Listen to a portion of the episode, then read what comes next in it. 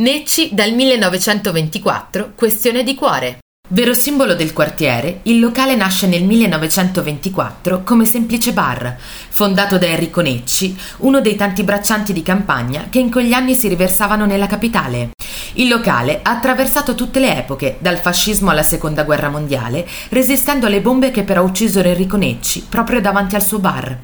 Necci fa la sua comparsa nel mondo del cinema nel 2009, quando Francesca Archibugi lo seleziona per girarci alcune scene del suo Questione di cuore, mostrando alcuni spaccati della vita di Borgata.